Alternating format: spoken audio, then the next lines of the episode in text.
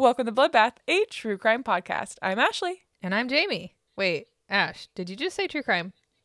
I did. So if, I'm- uh, if I'm easily like triggered by stories about murder or burglary or stalking or even ghosts which aren't real, then this probably isn't the podcast for me. Okay, just because the ghosts aren't real in this case doesn't mean they're not real, ma'am. but you right. Consider that your blanket trigger warning. We're about to listen to a true crime podcast. And be sure to rate, review, and subscribe wherever you get podcasts. It's time for the show.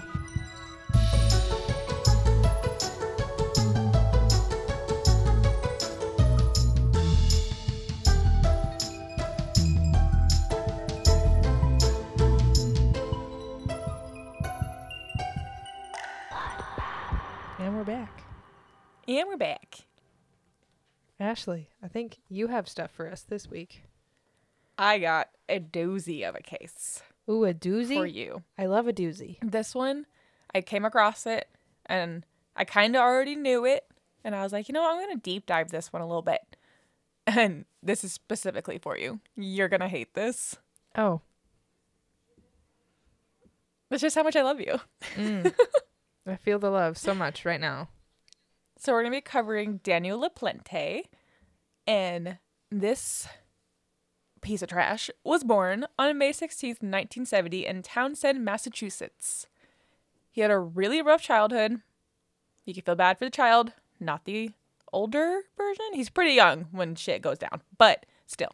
Okay? His dad, his stepdad would emotionally, physically, and sexually abuse him as a kid. He was also suffering sexual and psychological abuse from other adults in his circle as well.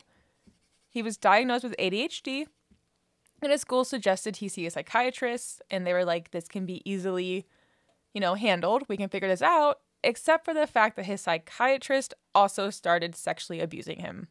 Excuse me, what? Why? Yep. So this went on for like an entire year until finally one day he was just like, nope, not going back. Rightfully so.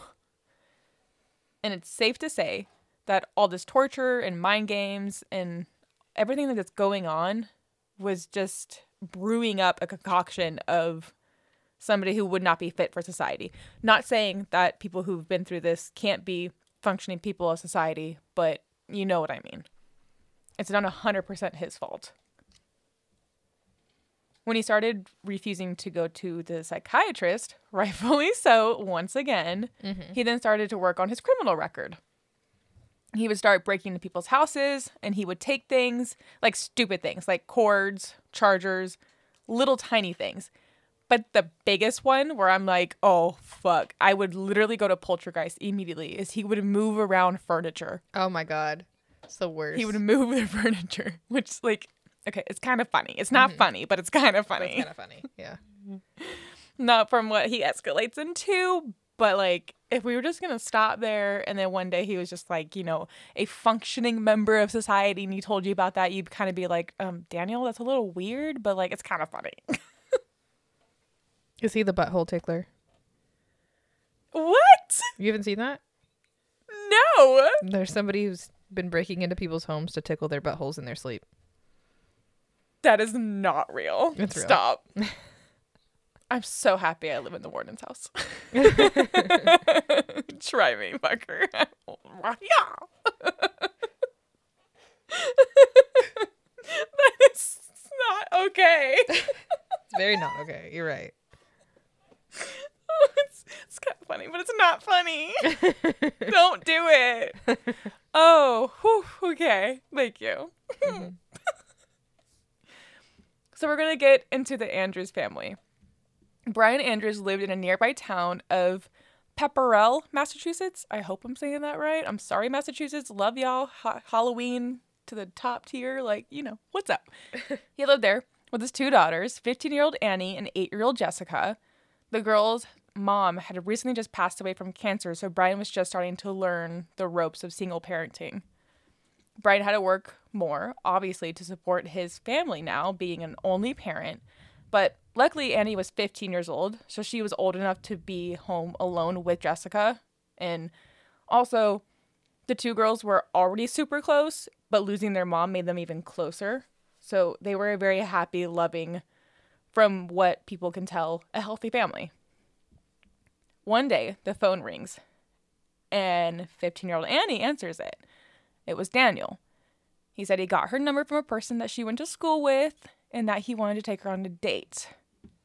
The only thing is, though, is that that's a lie. He had been breaking into their home, saw a photo of her, and became obsessed with her. Why do I know this case? You know, I'm telling you, you probably know this case. I know it's this gonna. case. It sounds pretty familiar. Like a lot of people know this case, but I like I took a dive, a deep dive. so, Annie had just started showing like interest into boys, so she would talk to him on the phone. And Daniel said that his name was Danny. He told her that he was tall, an athletic build, and had blonde hair.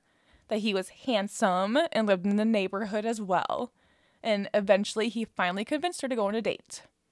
Once he got to the house, though, this bitch was 100% catfished. She was catfished.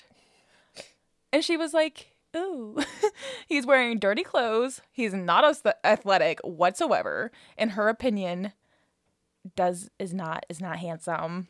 And he has dark hair. Where'd the blonde hair go? What what? Her not wanting to be rude, by the way, she doesn't die, so she's she's good. Her not wanting to be rude, which stay weird, stay rude, stay alive, you know, the whole thing. She went on the date. This dude, okay, started just like asking questions nonstop and talking nonstop about her dead mother. That's so fucking And, like, weird. Hmm like talking about cancer and like what it does to you and just like all these different fucking things. And finally, she just like reached a point of having pure, like, oh, regret. and she literally ran away from her dates. Ran away. But he knows where she lives. oh no. So she thinks Danny, as he said his name was, is out of the picture. Okay. And he's no longer like even in her thoughts. She's like, whatever, dodged a bullet. She's at home with her sister and they decide they want to play the Ouija board. No.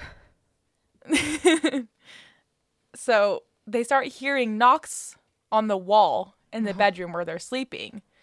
They thought it was a spirit, so they began talking to it and it would respond with the knocks on the wall. And these poor, poor girls, they thought it was their mother. They thought it was their mom because that's obviously who they were trying to reach out to. That's who they were trying to talk to.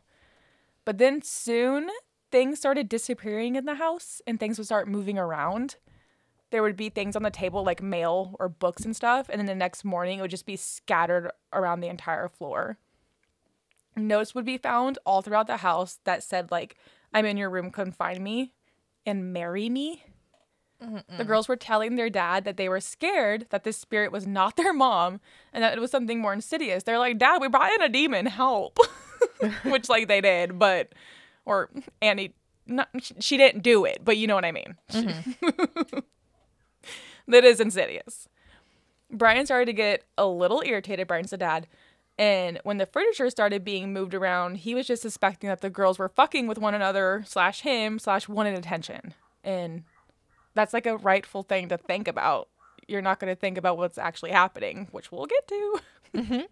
and then one night, the girls are home alone. Brian's at work, and he gets a call from the neighbor saying that the girls came running over to his house, absolutely hysterical, saying that there was writing on the wall in blood. Oh my he came god. rushing home, absolutely furious that the girls had gone this far in whatever they're like wanting attention for. But once he got there and like saw them, his tone changed immediately. He went over to the house and found it a total mess with the blood writing on the wall, which was ketchup. Ew. He looked around the house and then found Daniel dressed in his deceased wife's clothes, wearing makeup and holding a hatchet. What the fuck? Uh huh.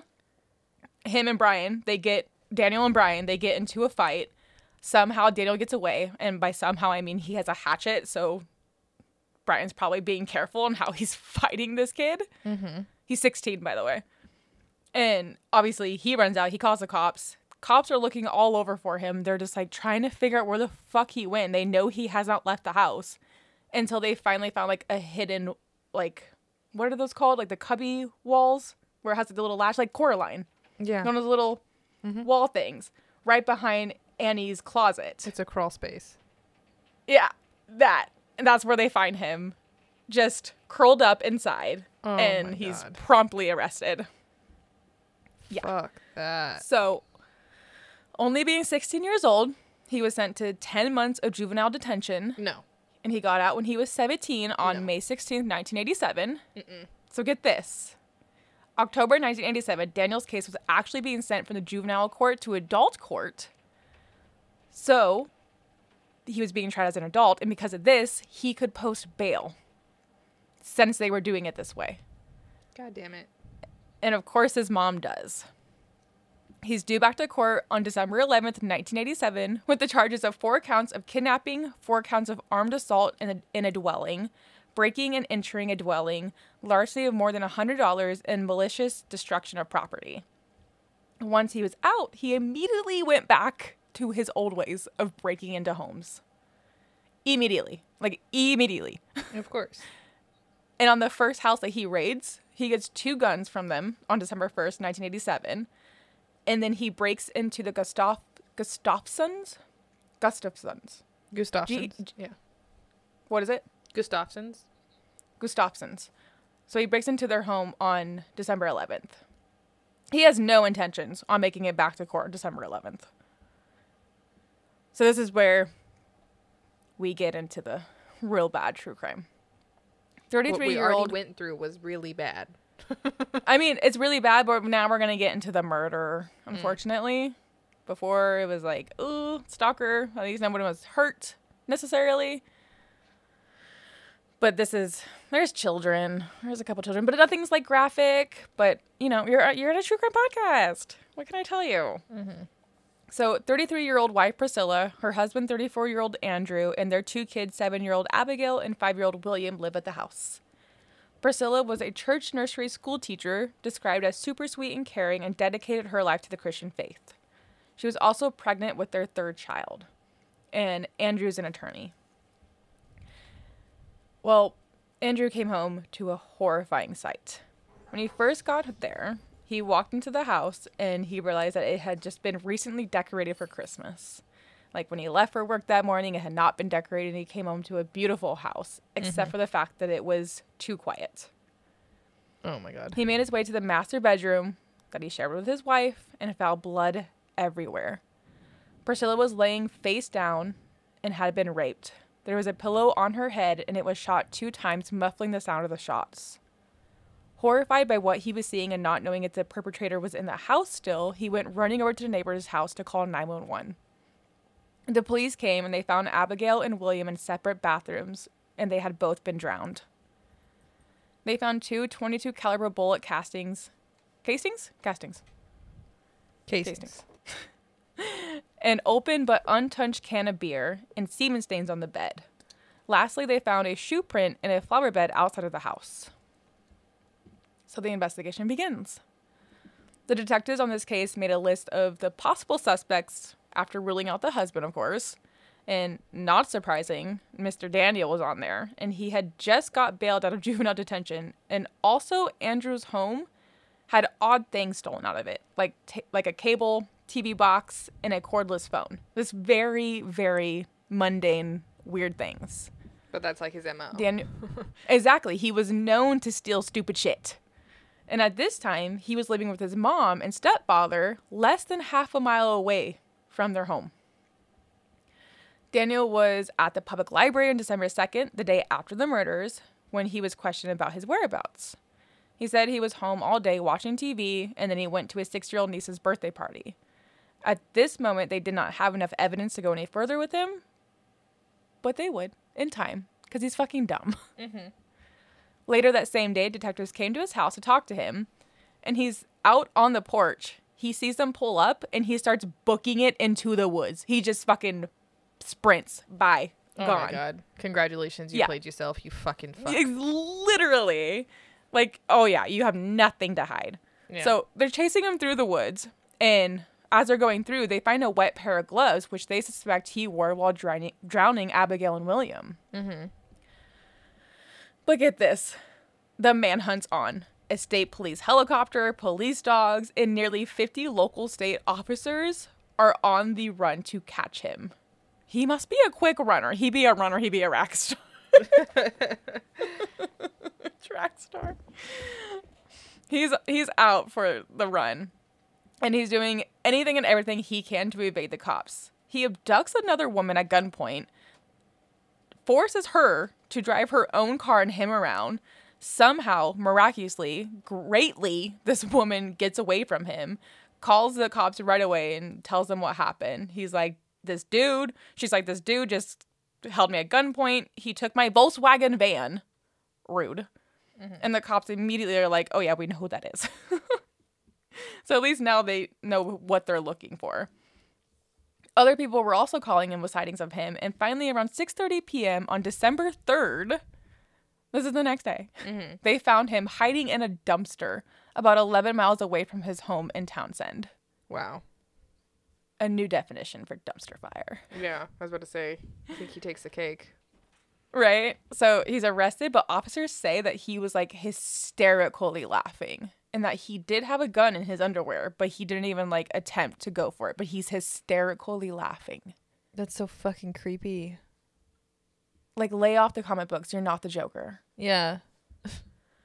So, being the trash human that he is, he pled not guilty to all three, which, in my opinion, should be four because she was pregnant. Mm-hmm. Priscilla was pregnant. But I digress. He had a psychiatric, wait, psychiatric. Damn it, I thought I was going to make one episode. he had a psychiatric evaluation and was found fit to stand trial. We love to hear it. We love to hear it. Also, we love to hear it. Also, he was going to be charged as an adult. 50 witnesses, including his family members, were called during this trial. Throughout his defense, he was found extremely unlikable, showing absolutely no remorse, and having a constant smirk on his face. And you can see that photo. It's disgusting. You can see it on our Instagram at Bloodbath Podcast. Disgusting. Literally, like so much unlikable that his own defense team was having trouble helping him. Oh my god. like, That's Like- harsh. oh, I would hate to have to wake up that morning and be like, I had to defend this twat waffle. That's like like their job is to defend the, the, the worst of the worst. I mean, they're over here. and they're like, having trouble with you. I don't like this guy, man. Like fuck. The only time, the only other case I've heard like somebody say that was Jodi Arias, where he oh literally, God. her lawyer tried to get off her case, and the judge was like, "No, we cannot. We cannot redo this. Like, no, everybody was done with her at that point. They're just like, can we please just fucking get this over with? hundred percent."